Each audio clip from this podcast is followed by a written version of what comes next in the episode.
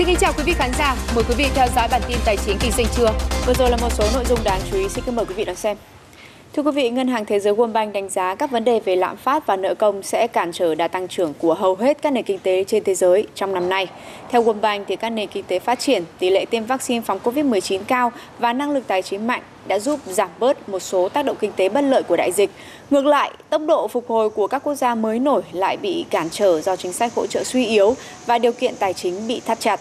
World Bank dự đoán là tăng trưởng GDP ở các nền kinh tế phát triển sẽ giảm từ 5% năm ngoái xuống còn 3,8% trong năm nay và tốc độ tăng trưởng của các nền kinh tế mới nổi và đang phát triển sẽ giảm từ 6,3% trong năm 2021 xuống 4,6% trong năm nay.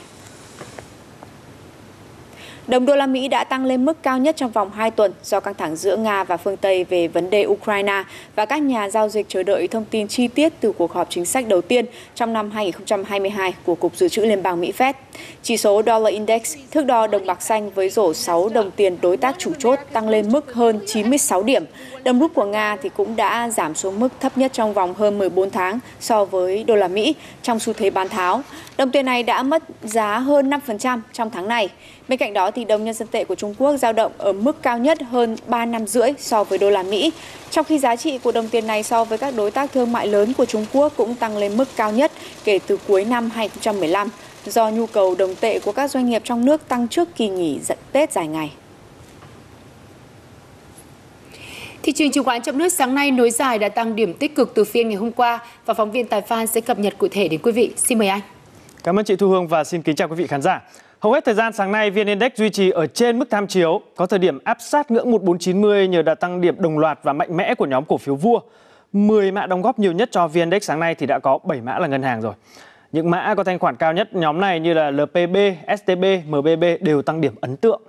Cả nhóm này gần như là không có mã nào là không xanh điểm cả. Có chăng thì một vài mã cũng chỉ đỏ nhẹ giảm trong biên độ khoảng 0,5%. À, ờ, tiếp đến là dòng dầu khí với tâm điểm sáng nay là BSR, PLX và OI. Cùng với nhóm ngân hàng, đây vẫn là hai nhóm dẫn dắt VN Index và thu hút được dòng tiền tại thời điểm này. Dù giá dầu thô sáng nay à, có giảm nhẹ, thế nhưng mà vẫn đang neo ở mức cao.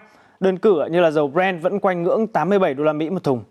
Ở chiều ngược lại, nhóm bất động sản vẫn tiếp tục điều chỉnh, à, dù ở biên độ là nhẹ hơn và điểm nhanh thì cũng chỉ có 3 mã nằm sàn so với tình trạng la liệt chỉ cách đây vài phiên.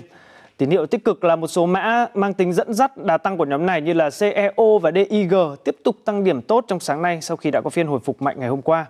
Tuy vậy thì nhóm này có xu hướng càng phân hóa hơn khi mà dòng tiền đã nắn chuyển sang nhóm khác có tỷ trọng lớn là nhóm ngân hàng. Một báo cáo mới đây của VNREX cho rằng là dù có thể tiếp tục điều chỉnh trong ngắn hạn, thế nhưng mà xu hướng tăng của cổ phiếu bất động sản sẽ tiếp tục trong năm 2022. Đặc biệt là cổ phiếu của các doanh nghiệp có chất lượng tài sản tốt cũng như là các dự án lớn sẽ được bàn giao ngay vào 2022.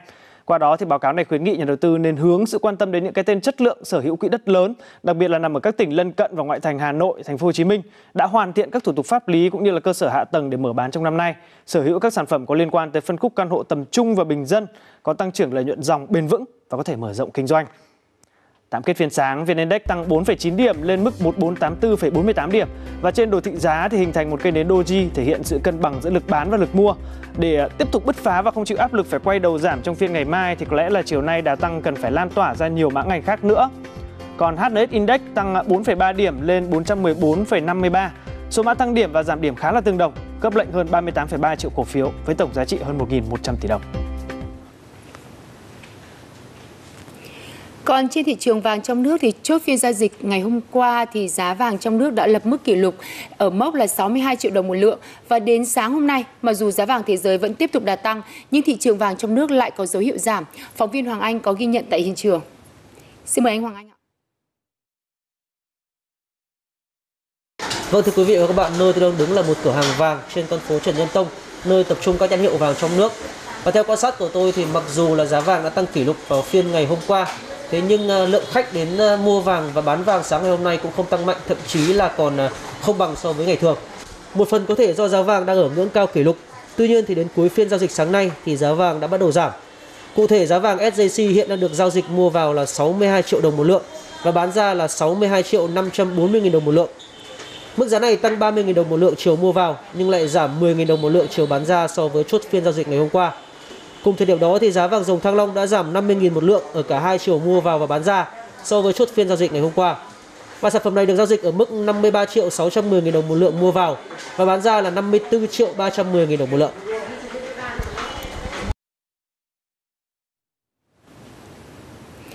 Bảo hiểm xã hội thành phố Hồ Chí Minh cho biết khoảng 1.000 doanh nghiệp ở thành phố nợ bảo hiểm xã hội hơn 1.600 tỷ đồng, tăng gần 1,5% so với cùng kỳ. Đây là các doanh nghiệp chậm đóng từ 6 tháng trở lên tính đến cuối năm 2021. Ngoài những đơn vị nợ suốt thời gian dài không còn khả năng trả có thể trả nợ thì có thêm một số công ty lớn cũng chậm đóng bảo hiểm xã hội cho người lao động. Nguyên nhân chính của tình trạng này là do dịch Covid-19 khiến doanh nghiệp gặp nhiều khó khăn dừng hoạt động, thu hẹp sản xuất. Ngoài ra thì hoạt động thanh tra của ngành bảo hiểm xã hội cũng tạm dừng, không kịp thời nhắc nhở xử phạt cũng khiến nợ tăng lên. Giàn dựng các kịch bản, lập các website để lôi kéo người dân tham gia vào việc mua bán các bản vẽ thiết kế hay là giả danh các cơ quan chức năng để đánh cắp mã OTP và thực hiện các hành vi chiếm đoạt tiền từ các ví điện tử như là Momo. Hàng loạt các đường dây lừa đảo trên không gian mạng vừa bị công an các tỉnh triệt phá tại thời điểm cận Tết. Ghi nhận của nhóm phóng viên tại tỉnh Hà Tĩnh và Lạng Sơn. Tại tỉnh Lạng Sơn, ba đối tượng này vừa bị công an bắt giữ về hành vi lừa đảo. Theo tài liệu điều tra, các đối tượng đã lập các fanpage có tên dạng hỗ trợ vay vốn nhanh. Sau đó đăng tải, chạy quảng cáo. Khi có người vay tiền, yêu cầu cung cấp thông tin cá nhân cùng mã OTP gửi về điện thoại, dùng ví điện tử Momo để rút hết tiền của khách. Có khách hàng thì sẽ có tiền sẵn trong tài khoản thì tụi em sẽ rút. Còn nếu mà không có thì tụi em bảo lưu ví rồi hàng ngày vào rút một hai lần Tại Hà Tĩnh, Phòng Cảnh sát Hình sự đã huy động hơn 100 chiến sĩ đồng loạt bắt giữ, khám xét nơi ở của 50 đối tượng tại 35 tỉnh thành để điều tra hành vi lừa đảo trên không gian mạng. Các đối tượng sẽ gom nhặt các bản vẽ trên mạng, dụ dỗ người tham gia mua bản vẽ thiết kế. Sau đó, nhóm này sẽ đóng giá người mua với giá cao hơn nhiều lần. Mua rẻ, bán đắt. Nhiều người tham gia đã xuống tiền mua lại các bản thiết kế, thì các đối tượng đã cắt liên lạc chiếm đoạt tiền. Bọn em có mua các cái fanpage ở trên mạng ạ, đăng tải các cái nội dung liên quan đến bản vẽ kiến trúc xây dựng, tuyển dụng việc làm, hoa hồng, tạo được lòng tin đối với các người tiêu dùng ạ. Quá nhiều lần giao dịch tương tác khác nhau thì ờ, các đối tượng đã chiếm đoạt tài sản của người bị hại, có nhiều người với cái số lượng tiền khá lớn. Điển hình có những người hơn 1 tỷ đồng. Hiện 41 đối tượng trong đường dây đã bị bắt. Công an cũng đã xác minh được hơn 5.000 bị hại tại nhiều tỉnh thành với số tiền hơn 100 tỷ đồng. Bản tin sẽ được tiếp tục với một số thông tin đáng chú ý khác được tổng hợp trong cụm tin sau đây.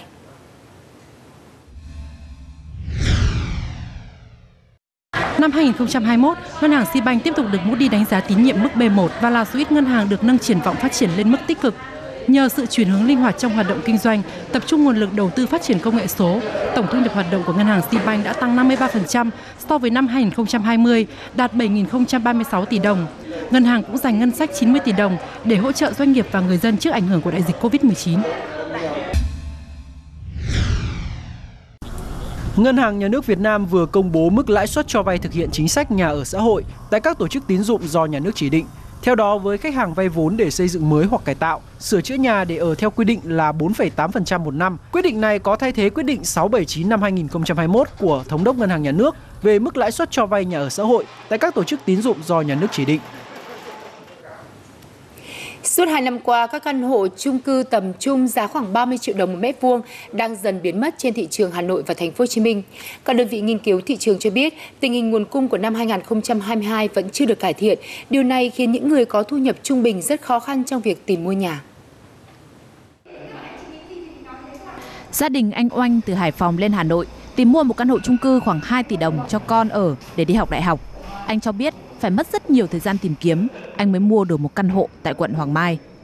Chúng tôi cũng có cái khảo sát về cái mặt bằng các căn hộ ở Hà Nội từ cái ven đô cho đến trung tâm thì ờ, ngay cả những cái vùng ven như Long Biên hay là Hoài Đức hay Gia Lâm thì ờ, cái căn hộ mà trên dưới 2 tỷ này rất là hiếm.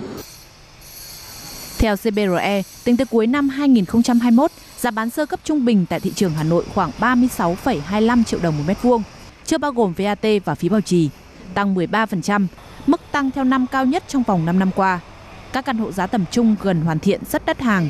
Đại diện dự án Road cho biết, các căn hộ 2 phòng ngủ trên dưới 2 tỷ đồng luôn có giao dịch nhanh nhất.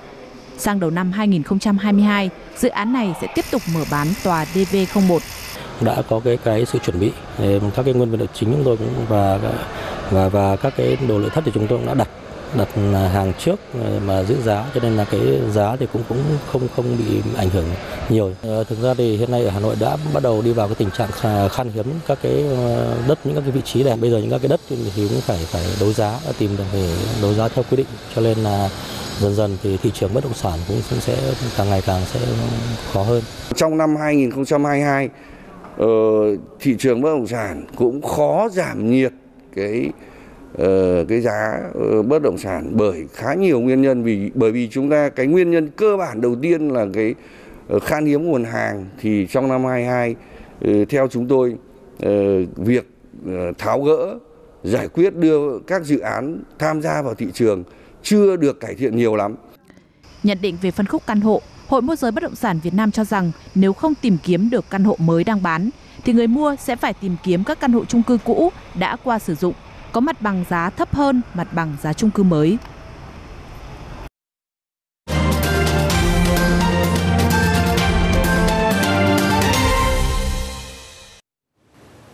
Đóng cửa ngày 25 tháng 1, sắc xanh áp đảo trên thị trường năng lượng và kim loại đã hỗ trợ chỉ số hàng hóa MXV Index tăng 1% lên mức 2.476 điểm. Dẫn dắt đà tăng của toàn thị trường là nhóm năng lượng với lực mua chiếm ưu thế tuyệt đối trên bảng giá của các mặt hàng. Trong đó thì giá dầu WTI trên sở NYMEX tăng 2,7% lên mức 85,6 đô la Mỹ cho một thùng. Giá dầu Brent thì trên sở ICE tăng 2,2%. Có thể nói là giá dầu đã hoàn toàn hồi phục sau 3 phiên giảm liên tiếp từ cuối tuần trước nhờ vào tâm lý tích cực của giới đầu tư trong và ngoài nước. Dạng sáng nay theo giờ Việt Nam thì Viện Dầu khí của Mỹ đã công bố số liệu tồn kho dầu thô trong tuần từ 15 tháng 1 đến 21 tháng 1. Trong đó thì tồn kho dầu thô thương mại tại Mỹ thì đã giảm 872.000 thùng, cao hơn mức 700.000 thùng mà giới phân tích đưa ra trước đó. Thông tin trên thì vẫn tiếp tục hỗ trợ tích cực cho giá dầu thô ngày hôm nay do nguồn cung trên thế giới đang đối mặt với nhiều rủi ro. Bên cạnh đó thì à, việc các quốc gia khác đẩy mạnh khai thác và xuất khẩu dầu thô đã đem đến cái nhìn tích cực về triển vọng tiêu thụ trong giai đoạn đầu năm 2022. Về thị trường trong nước thì nhà máy lọc dầu lớn nhất của Việt Nam tại Thanh Hóa là Nghi Sơn đã tạm ngừng nhập khẩu dầu thô trong tháng 1. Cụ thể thì nhà máy này đã hủy nhập à, hai chuyến tàu dầu thô so với kế hoạch ban đầu và giảm tỷ lệ vận hành từ 110% xuống còn 80%. Và để biết thêm các phân tích về thị trường năng lượng thì chúng tôi đã có cuộc trao đổi nhanh với bà Nguyễn Hồng Hà, trưởng bộ phận thông tin thị trường, công ty đầu tư quốc tế hữu nghị, thành viên kinh doanh của Sở Giao dịch Hàng hóa Việt Nam. Đúng như kỳ vọng của toàn thị trường, ờ, giá dầu thô đã quay trở lại đà tăng sau khi trải qua 3 phiên giảm liên tiếp từ cuối tuần trước. Ờ, bên cạnh những yếu tố hỗ trợ tích cực đến từ nhu cầu tiêu thụ, ờ, thì từ giờ cho đến hết cuối tuần, giá dầu có thể sẽ phải đối mặt với rủi ro phép tăng lãi suất mạnh để kiểm soát lạm phát. Tuy nhiên, Fed hiện đang ưu tiên việc ổn định thị trường nên sẽ hạn chế đưa ra những chính sách bất ngờ. Vì vậy, về cơ bản, À, giá dầu WTI có thể sẽ tiến tới mục tiêu 88 USD trên thùng, à, trong khi giá Brent vẫn có thể chạm ngưỡng 90 USD trên thùng. Trong một động thái bất ngờ, cơ quan tiền tệ Singapore MAS thì mới đây đã thông báo sẽ thắt chặt chính sách tiền tệ để chống lạm phát. MAS thì quản lý chính sách tiền tệ thông qua thiết lập tỷ giá hối đoái thay vì lãi suất bằng cách cho phép đồng đô la Singapore tăng hoặc giảm trong một biên độ không được tiết lộ so với một nhóm tiền tệ. MAS cho biết sẽ tăng nhẹ tỷ lệ tăng giá của biên độ tiền tệ uh, chính và điều này thì sẽ cho phép đồng đô la Singapore lên giá so với các đồng tiền khác trong những tháng tới. Qua đó thì giảm thiểu sức ép lạm phát từ hàng hóa nhập khẩu. Singapore dự báo tỷ lệ lạm phát của nước này sẽ tăng lên mức 2 đến 3% trong năm 2022 thay vì mức thấp 1 đến 2% như các ước tính trước đó. Thưa quý vị, gần đây thì Trung Quốc đã tổ chức những hình thức hợp tác thiết thực giữa các tỉnh thành với các nước trong khối ASEAN cũng như là các nước trong à, tổ chức hợp tác thương mại. Tại kỳ mua sắm lớn nhất trong năm là Tết Nguyên đán nhâm dần thì nhiều loại đặc sản của các nước Đông Nam Á được quảng bá và tiêu thụ mạnh. Tỉnh Quảng Tây, thành phố Trùng Khánh thành lập hẳn những trung tâm logistics, khu trưng bày hàng hóa đặc sản các nước ASEAN với rất nhiều ưu đãi về thuế, thủ tục.